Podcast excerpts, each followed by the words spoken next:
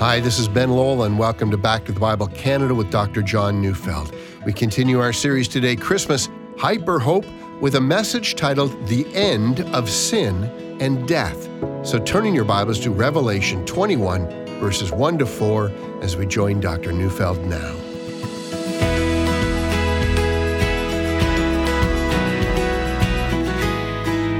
This Christmas, I've decided to deal with the matter of hope and to try to listen as well to the voices that say, It's all too good to be true. It must not be hope at all, it must be hype.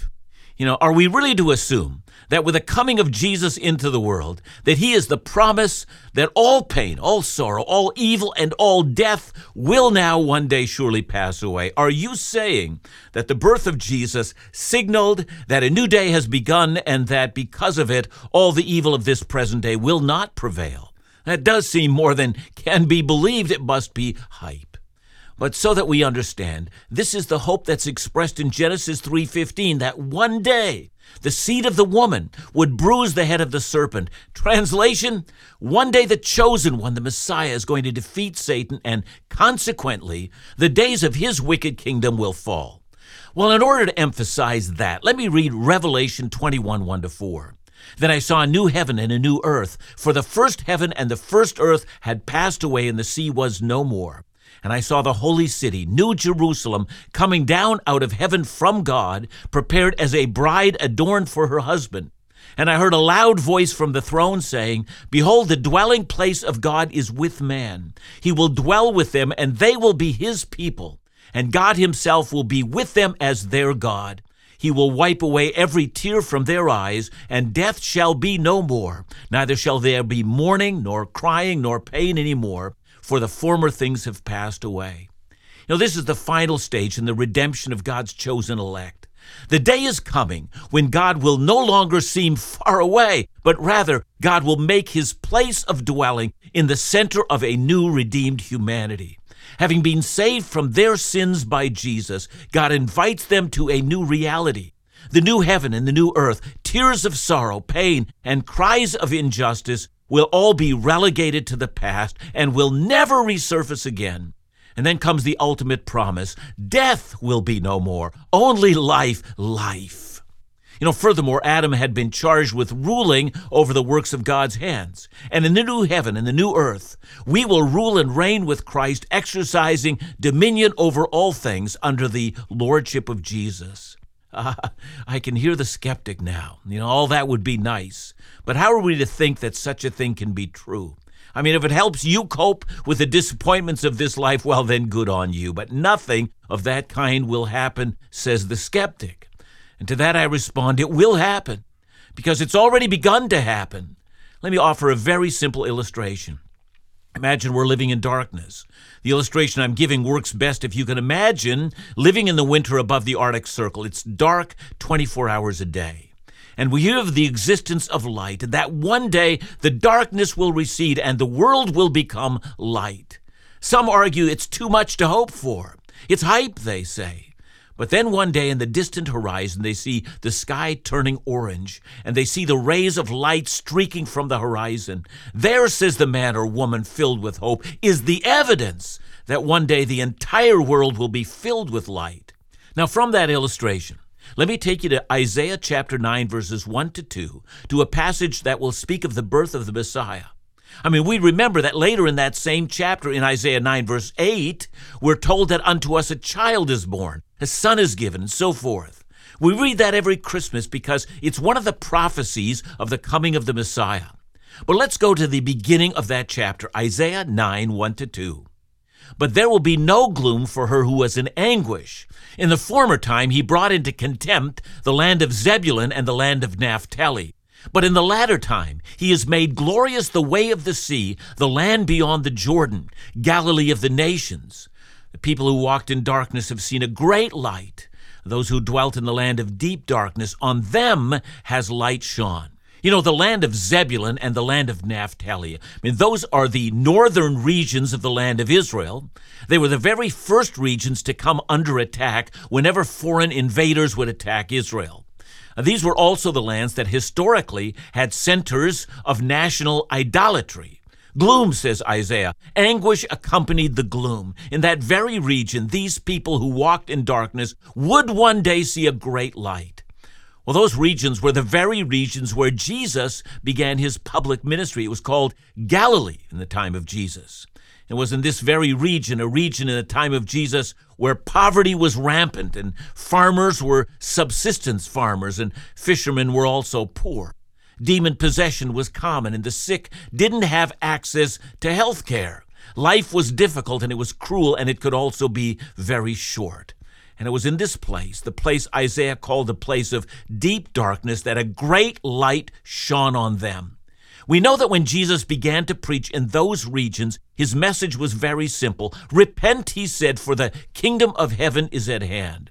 You know, Matthew chapter 12, beginning at verse 22, tells of an event in Jesus' ministry. There was a demon possessed man who was blind and mute at the same time, and he was brought to him. I mean, that's the definition of misery. Demon possessed, he was no doubt mad and unable to think and behave rationally. Being blind and mute also made it impossible for him to communicate as well as interact with the world. This was darkness as dark as it can be. And that man was brought to Jesus, and Matthew, who was there, simply says, Jesus healed him. In an instant, the demons fled. Light poured through the man's eyes. He began to speak. It was astonishing, and everyone who was there simply watched with amazement. Some of them had known this man for years, no doubt. Uh, they would have concluded the man was hopeless. But clearly, Jesus had done something remarkable. It was impossible, but it was done. And so immediately everyone starts talking. Of course they did. I would have too, and so would you. Can this be the son of David? They ask. The question means, can this be the Messiah, the one who's going to rule the world and defeat evil and end the day of sin and death? Are we standing at the threshold of an era that we've all been waiting for? Even the skeptic, if he was there, would have had to admit it was a possibility. But the Pharisees, I mean, they hated Jesus. They were jealous of his popularity, and they wanted to frame a different narrative. It's all hype, they said. The kingdom of God isn't breaking into our day. No, no, no, they said. This man is casting out demons by the power of Satan himself. And so Jesus challenges them immediately. He says, if Satan casts out demons by Satan, then there's a civil war in his kingdom. His kingdom is not going to stand. And then he adds to another matter. And here I'll let Jesus speak for himself. Matthew 12, 28. But if it is by the Spirit of God that I cast out demons, then the kingdom of God has come upon you. I mean, did you catch that? If, says Jesus, I was able to do this by the power of the Spirit of God, and I'm able to do what you have dreamt should happen in the last days, then know this right now, the kingdom of God has come. It's here. And it's hard to argue with this. I mean, after all, what can explain what just happened? It must mean that the time when sighing and pain and sorrow and death will be no more that day has now broken into this era. Luke 11:20 even adds, "But if it is by the finger of God that I cast out demons, then the kingdom of God has come upon you." Now then, you might wonder how this is possible. Let me set it into context with no one other than John the Baptist who was struggling with doubt. Matthew 11, 2 to 6. Now, when John heard in prison about the deeds of the Christ, he sent word by his disciples and said to him, Are you the one who is to come, or shall we look for another? And Jesus answered them, Go and tell John what you hear and see. The blind receive their sight, and the lame walk. Lepers are cleansed, and the deaf hear, and the dead are raised up, and the poor have the good news preached to them. And blessed is the one who is not offended by me. Now, you should see the problem.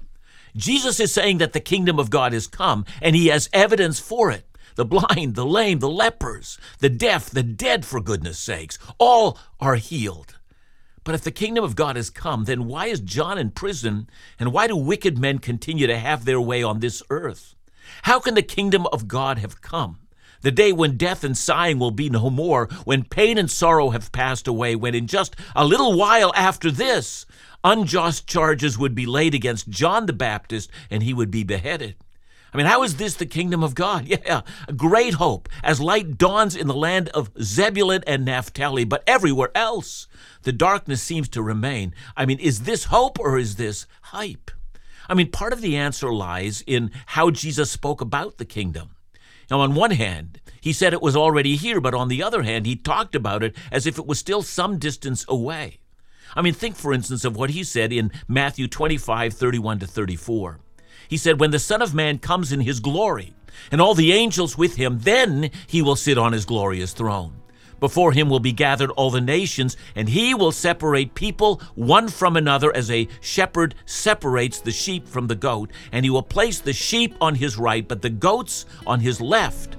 Then the king will say to those on his right, Come, you who are blessed by my Father, inherit the kingdom prepared for you from the foundation of the world.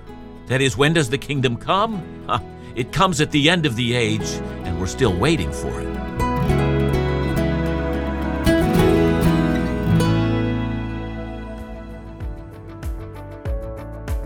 Back to the Bible Canada is just not a small team of people in an office, but a team of thousands across this nation who all share the common dream of seeing people confronted with the truth of the gospel.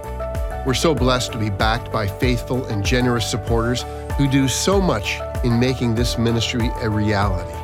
Sharon recently wrote in saying, We want to be part of what God is doing through Back to the Bible Canada, not just in Canada, but overseas. That's why we support.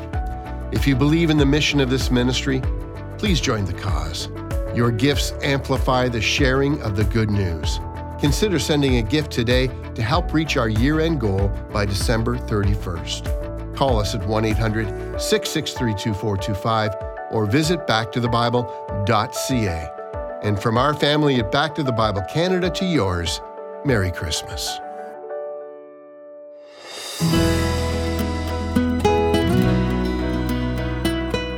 What is the kingdom of God, and, and why could Jesus talk as if it were already here and yet indicate that it was still some distance away? And does this talk that the kingdom of God has come and yet we're still awaiting it, that all of this is simply, is it just hype? Well, let's see if we can define our terms. The late Dr. George Eldon Ladd, a New Testament scholar, spent a great deal of time examining every incident in the Bible where the concept of the kingdom of God was found. And he concluded, and here I'm quoting him, he said, The kingdom of God is his kingship, his rule, his authority. Well, that makes sense. Like an earthly kingdom, when kings rule, they exercise their authority. And that's what Jesus was doing. The blind, the lame, the lepers, the paralyzed, the deaf, and the demon possessed. I mean, that was all a result of Satan's kingdom in this world. Jesus once said of Satan that he comes to steal, to kill, and to destroy. And everywhere we see the effects of his ruined rule. Having led the human race into sin, destruction and pain are now everywhere.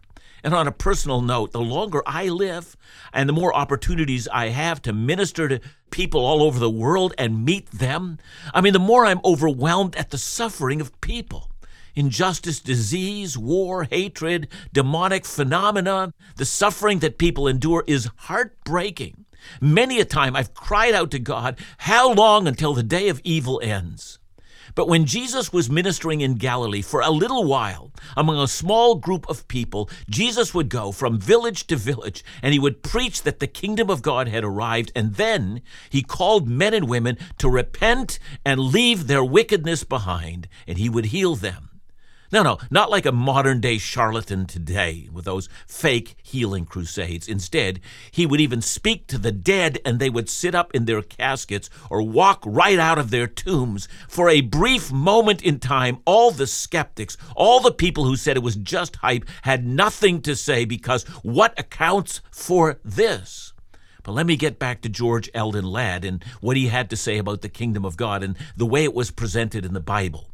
Dr. Ladd said, and here I quote The kingdom of God is God acting in power and exercising his sovereignty for the defeat of Satan and the restoration of human society to its rightful place of willing subservience to the will of God.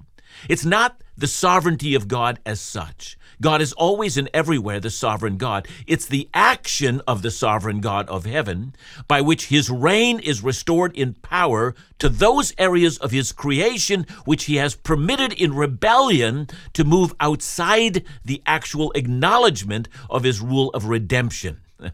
Big quote, let me interpret it. When the kingdom of God comes, then all areas of evil and suffering and rebellion against God are destroyed. You know, in the present, God is sovereign. That is, He rules over everything so that even evil eventually plays into His hands and serves His purposes. But, but, when the kingdom of God comes, evil ends. Sin, death, sorrow, pain, the things that John spoke of in the end of the book of Revelation, when the new heavens and the new earth finally come, when that happens, then the kingdom of God has arrived. No evil will again be permitted. So, knowing that, let's get back to the ministry of Jesus. And to be open about it, what I'm about to say, I'm, I'm really influenced by Dr. Ladd. I mean, imagine the different ages. One is the age we now live in, it's the age that's evil. Evil is everywhere. Governments that are supposed to restrain evil and promote good, often they do that, but often also governments become promoters of that which is evil. Then wars break out, resulting in great suffering. Disease stalks the land. And besides that, every human life, you know, presently it ends in heartbreak, the heartbreak of death. That is the present evil age. But as we read in the beginning of this study from Revelation chapter 21, there's an age coming, uh, which we can now rightfully call the age of the kingdom. Do you remember how John described it in Revelation? The dwelling place of God is with man, he will dwell with them. They will be his people, and God himself will be with them as their God. He will wipe away every tear from their eyes, and death shall be no more. Neither shall there be mourning, nor crying, nor pain any more, for the former things have passed away. Now, back again to Galilee at the time of Jesus. When Jesus came, something unique happened that had never happened before. The future age of the kingdom of God had unexpectedly broken into the present age. There was, if you will, an overlap of two ages. The old age of sin and death was invaded by the new age of the kingdom of God. And as John said so aptly in John 1:14, and the word became flesh and dwelt among us, and we have seen his glory, glory as of the only son from the Father, full of grace and truth. Indeed, John and the other apostles saw such glory the lame man walking, the lepers cleansed, the deaf hearing, the dead raised, the good news preached to the poor. Yeah, the light of this very kingdom of God shone in the land of Zebulun and in the land of Naphtali, just like Isaiah had said it would. What then do we make of the fact that Jesus has now gone to heaven and the weariness of sin and death carry on? Well, to answer that question thoughtfully, I thought it would be helpful to quote Paul from Colossians 2 13 to 15.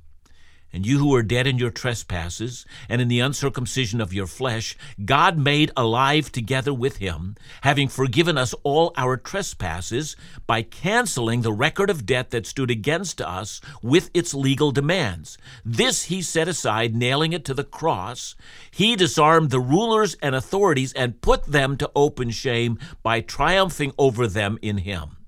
Now, you're going to notice that here in this passage, we also speak about the great enemy of the human race, that is, death.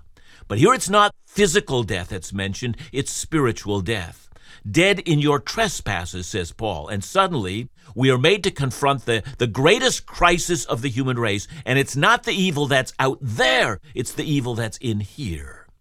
You know, in the current contemporary thought climate, it's become quite acceptable to speak about structural sins, the government, the institutions that promote every sin from, you know, racism to the abuse of power to the destruction of the environment to the mistreatment of the poor. And even though in some places in the world, you know, where people shout death to America, you know, isn't it fascinating that in other places in the world we shout death to the structures and the institutions of our culture? But are we listening to ourselves? The evil is always out there, we say, somewhere else. But the scripture tells us that the evil is in here, inside of ourselves. And it's so profound that it's called dead in trespasses. We're wrapped in the grave clothes of our sinfulness, and we are unable to escape, as a dead man is incapable of rising from his tomb. Dead in trespasses, profoundly lost in evil. If the kingdom of God is to come, it will have to end all the evil inside of us, including the love of evil that lies inside of our hearts. Don't you see? We're uncomfortable in finding evil in here. We're very comfortable with finding it out there. When the kingdom comes, every evildoer, and that includes us, for all of us are evildoers, will have to give an account of our evil and receive the just sentence of every infraction of God's law. And here's Jesus bringing the kingdom of heaven. Even as he stood before the tomb of Lazarus and commanded the dead man to come out, he now stands before the tomb of sinners today and calls him or her to awaken and come out of sin. But how can Jesus do that? Seeing there's a written record of the sins of every one of us, a record that is there before God. God will not ignore that record. He will call us to account in the day when the kingdom of God arrives, and suddenly the kingdom of God is a day of terror. But God nailed the record of the sins of all who hear his voice and repent of their sins. He nailed their record to the cross of his son Jesus, who suffered the penalty for our sins. But more, by nailing those sins to the cross, the rulers and authorities of the satanic host were put to shame, for they were no longer able to hold us in the grave of our own sins. We once were dead, but now we're alive. And this is the message of the kingdom of God. It makes so much sense. It's not just that Jesus healed the blind and the lame, it's that Jesus removes the guilt of sin from everyone who repents and comes to him, that is, becomes his follower. All over the world, people are hearing the good news and they are repenting of their sins and coming to God. That's Christ's kingdom in this world today. Let me return to my opening illustration of someone living in winter above the Arctic Circle and seeing the first rays of sun. This is Jesus in the world. The first rays of his light have already begun to shine, and because of that, we know that this world will be flooded with daylight. This is not hype. No, no, this is genuine hope.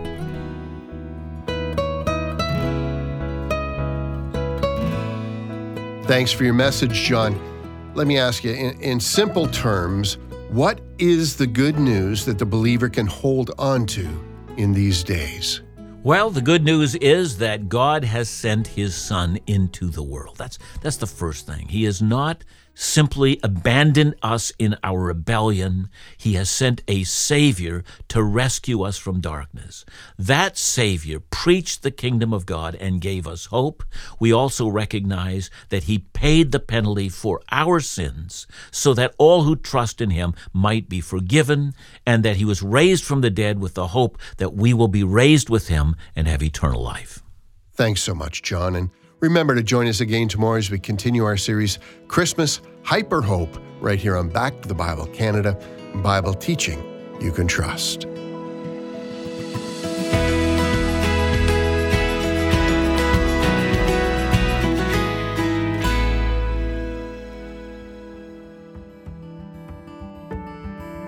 Back to the Bible Canada is committed to the message of hope found in Jesus Christ. Jesus came with the grace of forgiveness and the truth which transforms. And your support enables Back to the Bible Canada to sow this biblical truth in a spiritual famine. By your prayers and generosity, God's Word grants light and life to families under stress, seniors isolated in apartments, truckers alone on the road, unbelievers whose hearts and minds are in turmoil. Now, the month of December marks year end for charitable donations. This year, the ministries of Back to the Bible Canada are looking to raise $517,000 to reach our year end budget. We hope you'll stand with us with your year end gifts. This goal has been set not as an achievement, but as preparation and promise. To give your gift, visit backtothebible.ca or call us at 1 800 663 2425.